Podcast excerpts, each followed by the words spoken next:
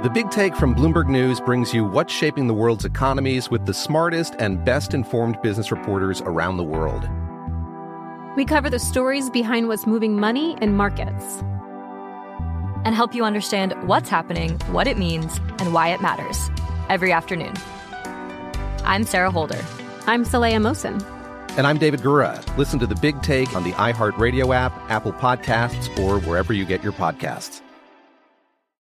I'm Saleha Mohsin, and I've covered economic policy for years and reported on how it impacts people across the United States. In 2016, I saw how voters were leaning towards Trump and how so many Americans felt misunderstood by Washington. So I started the Big Take DC. We dig into how money, politics, and power shape government and the consequences for voters. With new episodes every Thursday, you can listen to the Big Take DC on the iHeartRadio app, Apple Podcasts, or wherever you get your podcasts. If you love sports and true crime, then there's a new podcast from executive producer Dan Patrick and hosted by me, Jay Harris, that you won't want to miss. Playing Dirty Sports Scandals. Each week, I'm squeezing the juiciest details from some of the biggest sports scandals ever. I'm talking Marcus Dixon, Olympic gymnastics, Cain Velasquez, salacious Super Bowl level scandals. Join me on the dark side of sports by listening to Playing Dirty Sports Scandals on the iHeartRadio app Apple Podcasts, or wherever you get your podcasts. No investigation necessary. Welcome to VSiN's F1 Betting Podcast. It's lights out, away we go, go, go.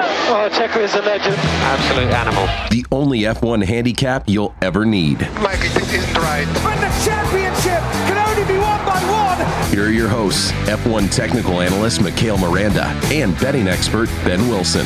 Hey, everybody, it's a race week as we welcome you back in another edition of the VSiN Formula One Betting Podcast. Yeah, I know it's March Madness. There's a lot of basketball to bet, but uh, Mikhail Miranda has been sequestered in his basement looking at uh, data and driving results over the last couple of weeks, trying to crunch the numbers, figure out where the value is for race number two as we go to Jeddah, the Saudi Arabian Grand Prix. Uh, Mikhail is here. I'm Ben Wilson. Yes, Mikhail, I am excited for March Madness, but I'm also excited to, uh, after a ridiculous week of watching college basketball, wake up very, very early on Sunday here in Vegas and uh, see how our bets all work out. So, uh, what were your what your big? We did our in between episode. We're going to do one of those every time we have a week gap between races. So check that out, that out in our podcast feed if you missed it. We already broke down how the updated futures market looks after race number one of 23 for both the drivers and constructors championships. But uh, what are you most looking forward to here, Mikhail, in race two? Now that we've seen one race for all these teams and drivers to uh, put their stuff on display.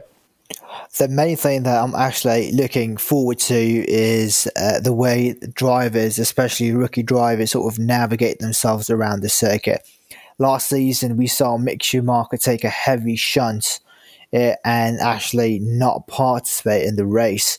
So we have Nick de Vries again coming as a rookie, uh, Logan Sargent and the Williams. So it, it's going to be very interesting to see how the rookies actually now it comes like, all right, this is a new track. You've been here maybe for less than a week or so. How can you adapt yourself to this track and also it's going to be about watching teams on how they move forward because as we said preseason testing was uh, a lot of teams were hiding stuff we saw some of the things that we could get out from preseason testing that did sort of carry over into the Bahrain Grand Prix, but now we're here at the Jeddah Corniche circuit for the Saudi Arabian Grand Prix. So we just have got to be able to look at how our teams and drivers going to acclimate themselves to this track because now it's no longer a rough surface that Bahrain had. It's a little bit more free flowing, but it's also really fast with a nice banked corner. So you're just going to have to uh, watch how drivers sort of navigate themselves, especially around the tight. It's very hard to overtake here. So it's going to be very interesting to see racing wise who sort of comes out on top.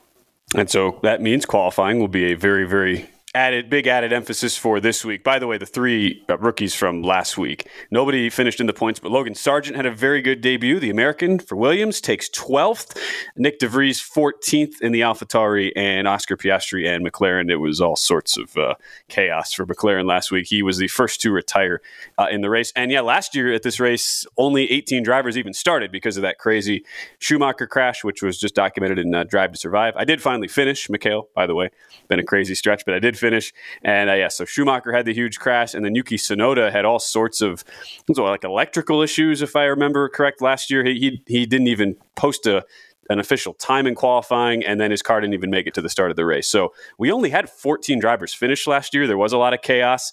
Is that in general, Mikhail, just going back past last year's data from this track, is this one of those tracks where you tend to see more chaos, more crashes, more issues with some of the less experienced drivers?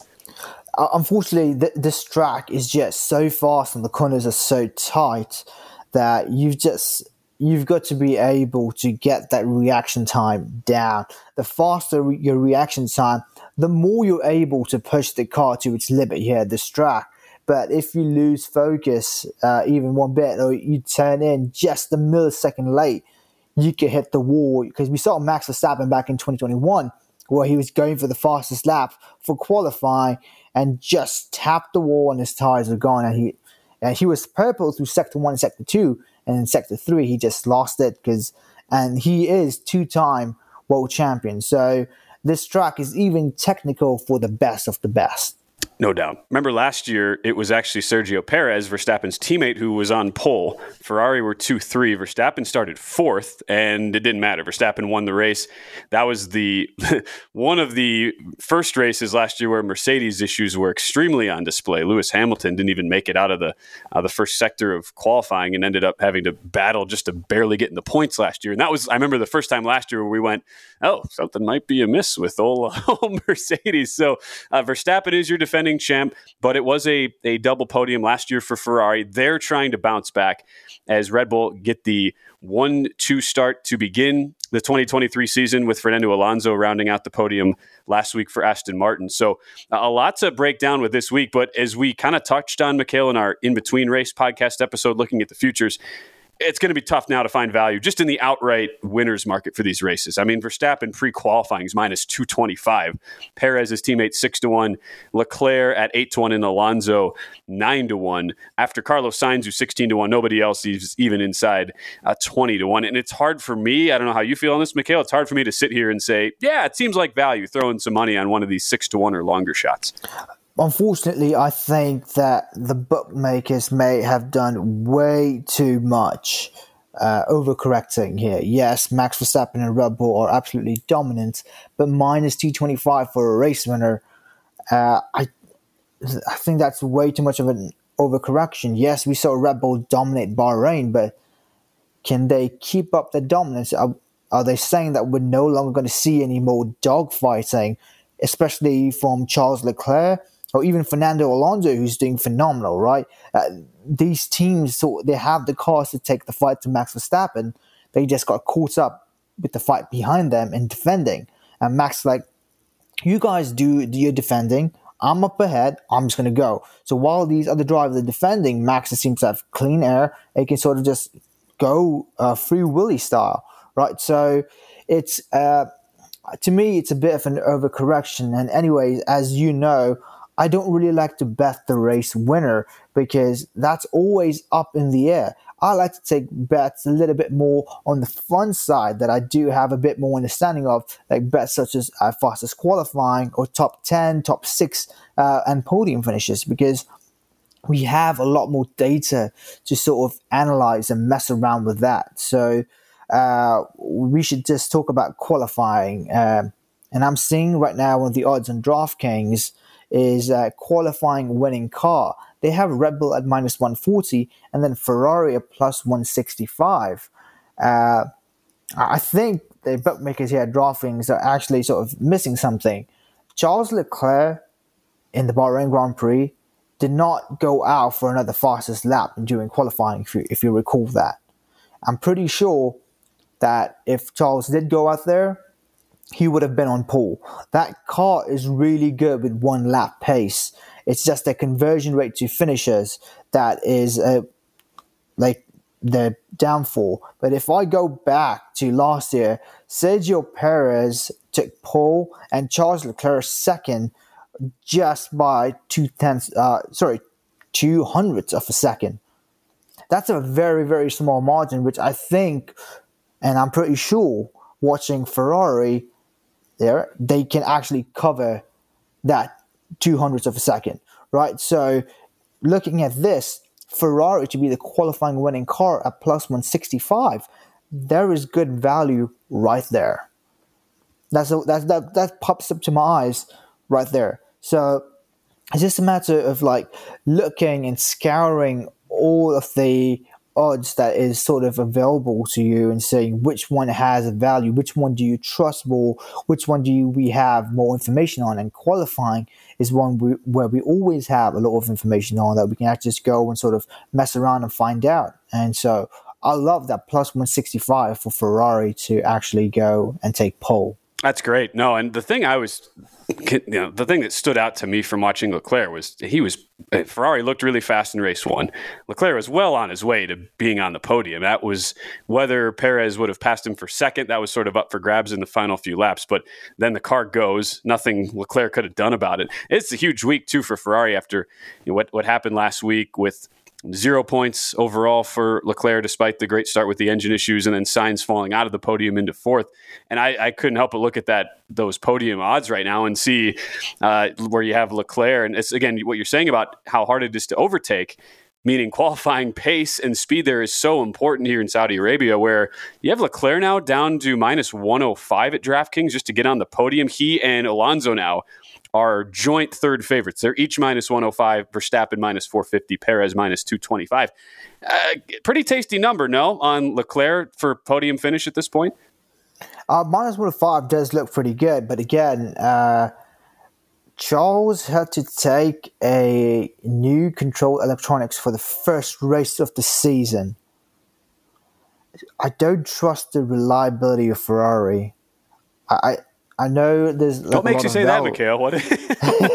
what makes you say that is that they just took new parts for the first race of the season, and Fred Vasseur, Ferrari, they're coming up and saying, "Yeah, that's not something we expected." Uh, what's the point of pre-season testing if that's not what you expected? What's the point of doing all your testing in the dyno? Come on, guys! Like, you can't. This is this is messing with the sports, it's messing with the bettors as well. But if you do want a little bit of value and you like Charles Leclerc, look at the fastest qualifying for Charles Leclerc, plus 190. If you like Red Bull and you like Max Verstappen, plus 115. There is still value to be found for those drivers. Like, you don't always have to lay the minus money. And we're talking about a podium finish, which is over, uh, I believe, uh, 50 laps, mm-hmm. right? Yep. I, I don't no think the I don't think the car, especially Ferrari, can sustain itself for 50 laps. But over one lap, I do believe that it's quite quick and it, it prances like a way oh shit around this corner. Oh, I see. Really oh, Mikhail. Oh, jeez. He's in mid-season form. I see what you, uh, you've been waiting for that. Oh, I knew you were going to pull one yep. of those eventually. Uh, I was I was told that uh, with the change in team principal, we were done having these Ferrari issues. I was told that by one Mikhail Miranda. I might have placed a Leclerc five to one wager to win the drivers' championship as a result. And apparently, those issues have not hey, been took, figured out. No, no, I took a sixteen to one wager on him to be champion after the Bahrain Grand Prix. Oh. Boyd Gaming out here had yeah. Charles dropped like almost double what you had him at, right? Uh, I still do believe I still do believe that Charles Leclerc can so can win the drivers construct the drivers championship. Here's why. Fred Vasseur has come in to Ferrari at the right time, placing importance on the right uh, right downfalls of Ferrari from last season. They have found pace, and Leclerc was riding comfortably in P2 till the engine failure. Right, so Ferrari as much as we would like to say reliability is a concern, I believe strongly in Fred Vasseur to actually get that sorted out for the next coming races, where I we, we could actually see Ferrari turn up the engines and take the fight more to Max Verstappen. So I still do believe that Charles has the ability to win drivers uh, because for the last couple of seasons, whoever's won the first Grand Prix and who finished second has sort of gone on to win the drivers. That's been the trend you, for the uh, last two, right. three years. Well, you got a better number than uh, than me. That's all I'm saying. Sixteen yes. to one. So that was an ad for you, Mikhail. Sixteen to one. Leclerc to win the drivers' championship. At, in, we, and we made those uh, those are in between the first and second races here. So that's the one I was looking at from the podium for Leclerc minus 105. I I liked what I saw from Ferrari until the last about 20 laps of the race. So I I do believe like you do that Ferrari will get back into form uh, this week. Rest of the odds board, it is a little annoying if you look look at least at the DraftKings odd and see eight different drivers at minus 200 or better to finish in the top six. Those are just ridiculous odds. Um, top 10 is a little bit more fairer if we're looking at the actual numbers here. What stood out to you, Mikhail, in the top six and top 10 markets this week? Uh, for a top 10 finish, I'm looking at Valtteri Bottas at plus 110 after you poo pooed me on him last week. Now he was minus one fifty last week, so he I give you a pass. Here he's plus one ten. I liked right? him last so, week. Yeah. Now I'm, I like the even money, but here's the thing that the odds are telling me, and here's what my information I'm watching Alfa Romeo is telling me. Right, that Alfa Romeo is a very well-rounded car, as long as you could put downforce on that car the moment you take away its downforce and make the car faster, right, it, around the track, it doesn't seem to hold that well. So yes, we're looking at plus 110 for Valtteri Bottas, and uh, to me, honestly, if you believe in Alfa Romeo, I would say take it. If you're like me, you are aware of what Alfa Romeo can achieve yet still want to know where they stand after free practice one and two right before qualifying and to take jump on the number there where it may be minus money, but you may have a better picture of how Alfa mm. Romeo's aero package looks. So uh, I could lose value by waiting, or I may gain value by waiting, right? Because if I don't jump on this number now and I don't believe that Alfa Romeo have what it takes to get into the top 10, I get value instantaneously because I'm not betting that right there. And if I take it right now, plus 110, I could be, oh, okay, they don't look that good. I just lost money right there. And then I'll be sweating that, please, begging Valtteri Bottas to do something to fight for just P10. Where if I wait, uh, that R might not jump too far. It might go to minus 110, which is still pretty good it's not that heavy a price. So laying minus 110, maybe even minus 115 at the max is where I will go if Alfa Romeo seems to have that package down and dirty, ready to go on the track at the Jeddah circuit. So that is a wait and see approach then on one Valtteri Bottas, who was eighth last week, uh, and, and, that's the one of the top ten uh, finish markets where he is plus one ten. His teammate Zhou Guan Yu is plus 135. So of the top 10 markets that are really tight, couple that stand out to me, and you you talked to me out of Pierre Gasly in his debut race for Alpine, and it had a horrible qualifying, was some you know races his ass off to get uh, get a top 10 points finish ultimately. And I'm thinking, wow, all right, it's clear that there's some speed in that car. It's just a matter of getting a driver like Gasly new to the team acclimated. Well, he's minus 125 now, Mikhail. Are you a believer that after what we saw in the actual race itself, that uh, that is a bet worth making now that he's being priced pretty much into a just just slightly over that standard minus 110 juice type bet?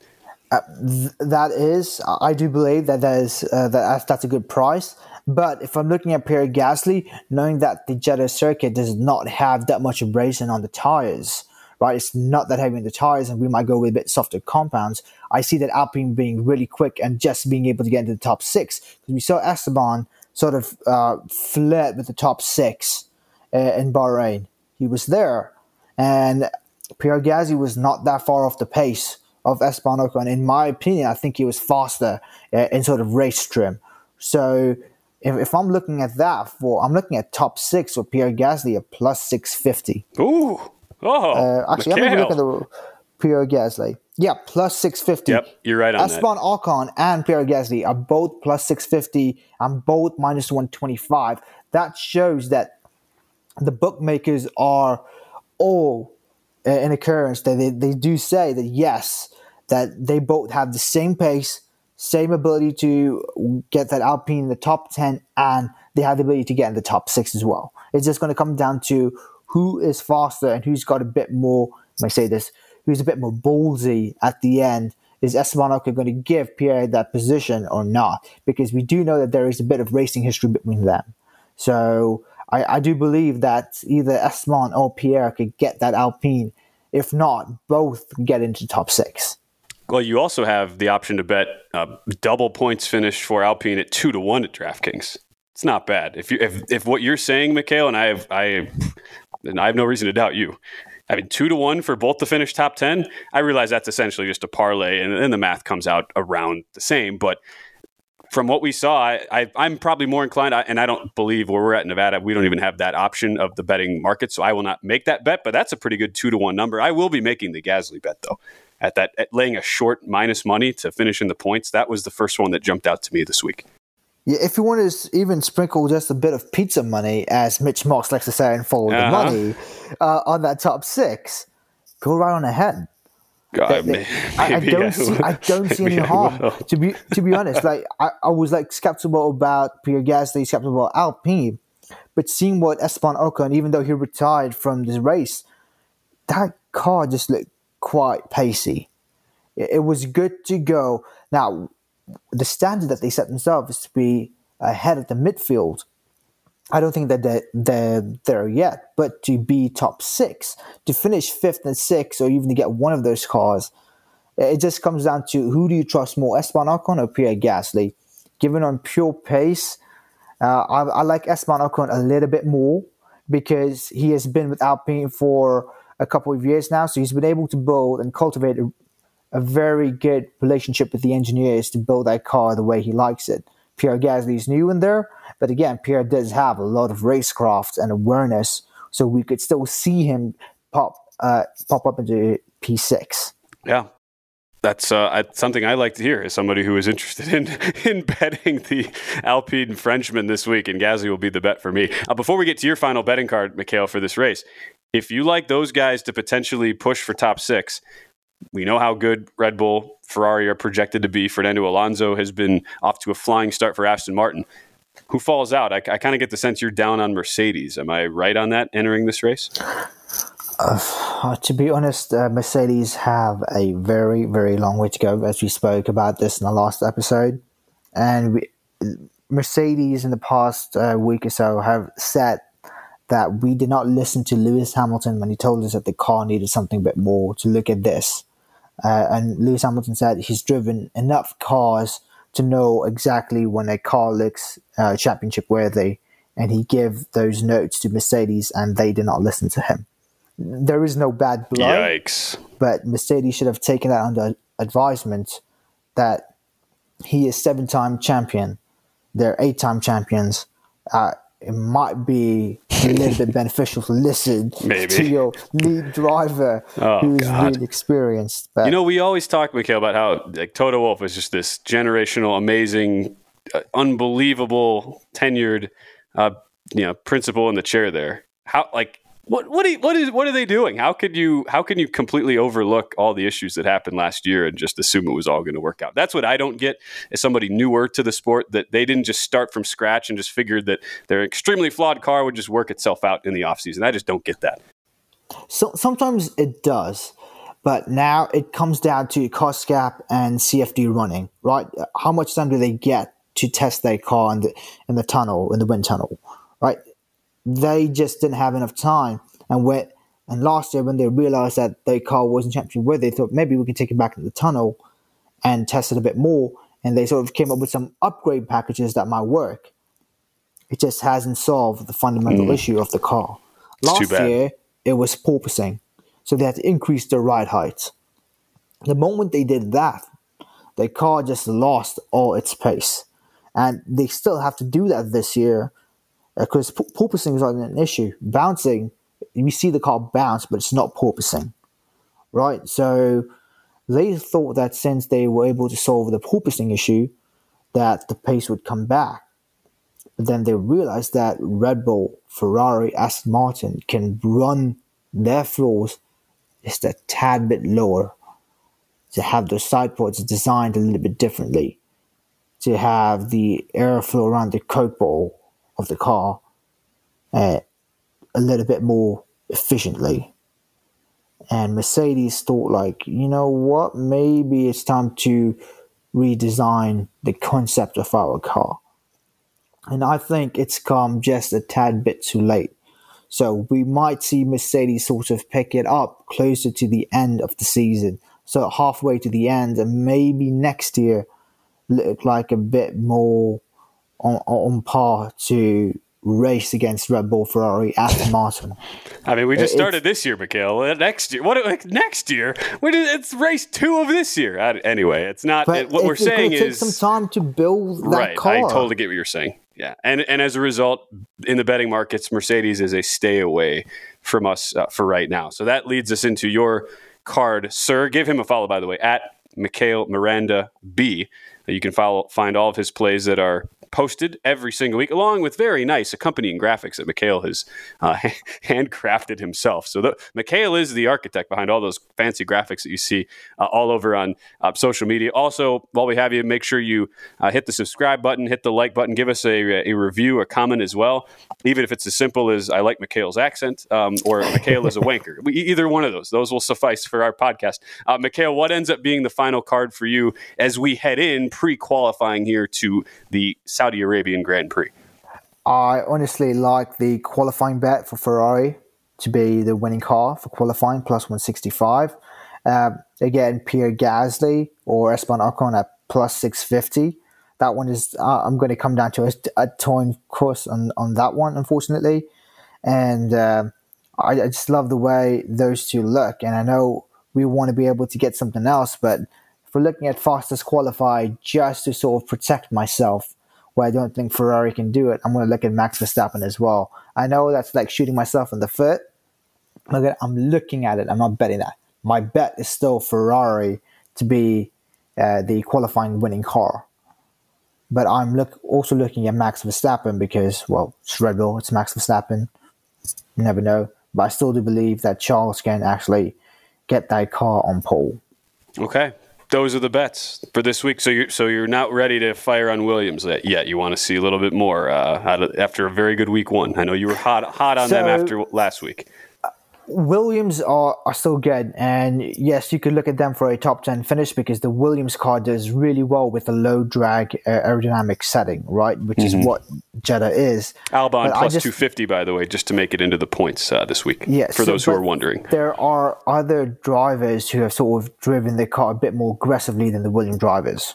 Also, Again, can't stress this enough. Stay away from AlphaTauri. Stay, stay, stay away from AlphaTauri. Listen to Mikhail. Stay away from AlphaTauri. I wasn't going to bet them, but I will now be definitely staying away. Uh, so how we will uh, how we will process the next couple of weeks here on the show. We'll, we'll watch how it all plays out in Saudi Arabia in Jeddah this week. Race two of 23 for the 2023 Formula One season. Then we have another week off. We will come back, update the futures odds next week, see if there's anything more Mikhail is going to add into his portfolio, do our little race recap as well. And then we go to Australia, Australian Grand Prix, third race of the year, first weekend in April. Uh, so a very exciting stretch as we uh, get the season underway.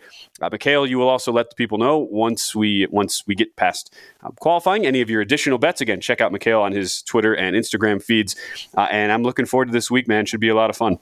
Yeah, don't forget also we're available now. We have our own podcast feed, so we're available oh, we're anywhere legit. you get your oh. podcast. Oh. Uh, you talk about Google Podcasts, Apple Podcasts, Spotify, Stitcher, wherever you guys want it, we are there.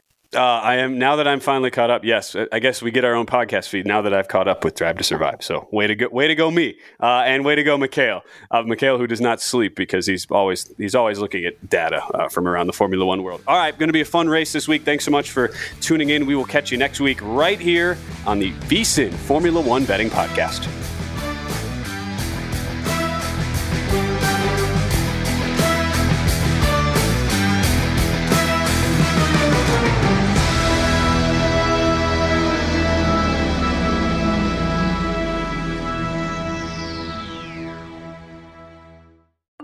I'm Saleha Mohsin, and I've covered economic policy for years and reported on how it impacts people across the United States. In 2016, I saw how voters were leaning towards Trump and how so many Americans felt misunderstood by Washington. So I started the Big Take DC. We dig into how money, politics, and power shape government and the consequences for voters. With new episodes every Thursday, you can listen to the Big Take DC on the iHeartRadio app, Apple Podcasts, or wherever you get your podcasts. The Big Take from Bloomberg News brings you what's shaping the world's economies with the smartest and best informed business reporters around the world. We cover the stories behind what's moving money and markets. And help you understand what's happening, what it means, and why it matters every afternoon. I'm Sarah Holder. I'm Saleha Mohsin. And I'm David Gura. Listen to The Big Take on the iHeartRadio app, Apple Podcasts, or wherever you get your podcasts. If you love sports and true crime, then there's a new podcast from executive producer Dan Patrick and hosted by me, Jay Harris, that you won't want to miss. Playing Dirty Sports Scandals. Each week, I'm squeezing the juiciest details from some of the biggest sports scandals ever. I'm talking Marcus Dixon, Olympic gymnastics, Cain Velasquez, salacious Super Bowl level scandals. Join me on the dark side of sports by listening to Playing Dirty Sports Scandals on the iHeartRadio app, Apple Podcasts, or wherever you get your podcasts.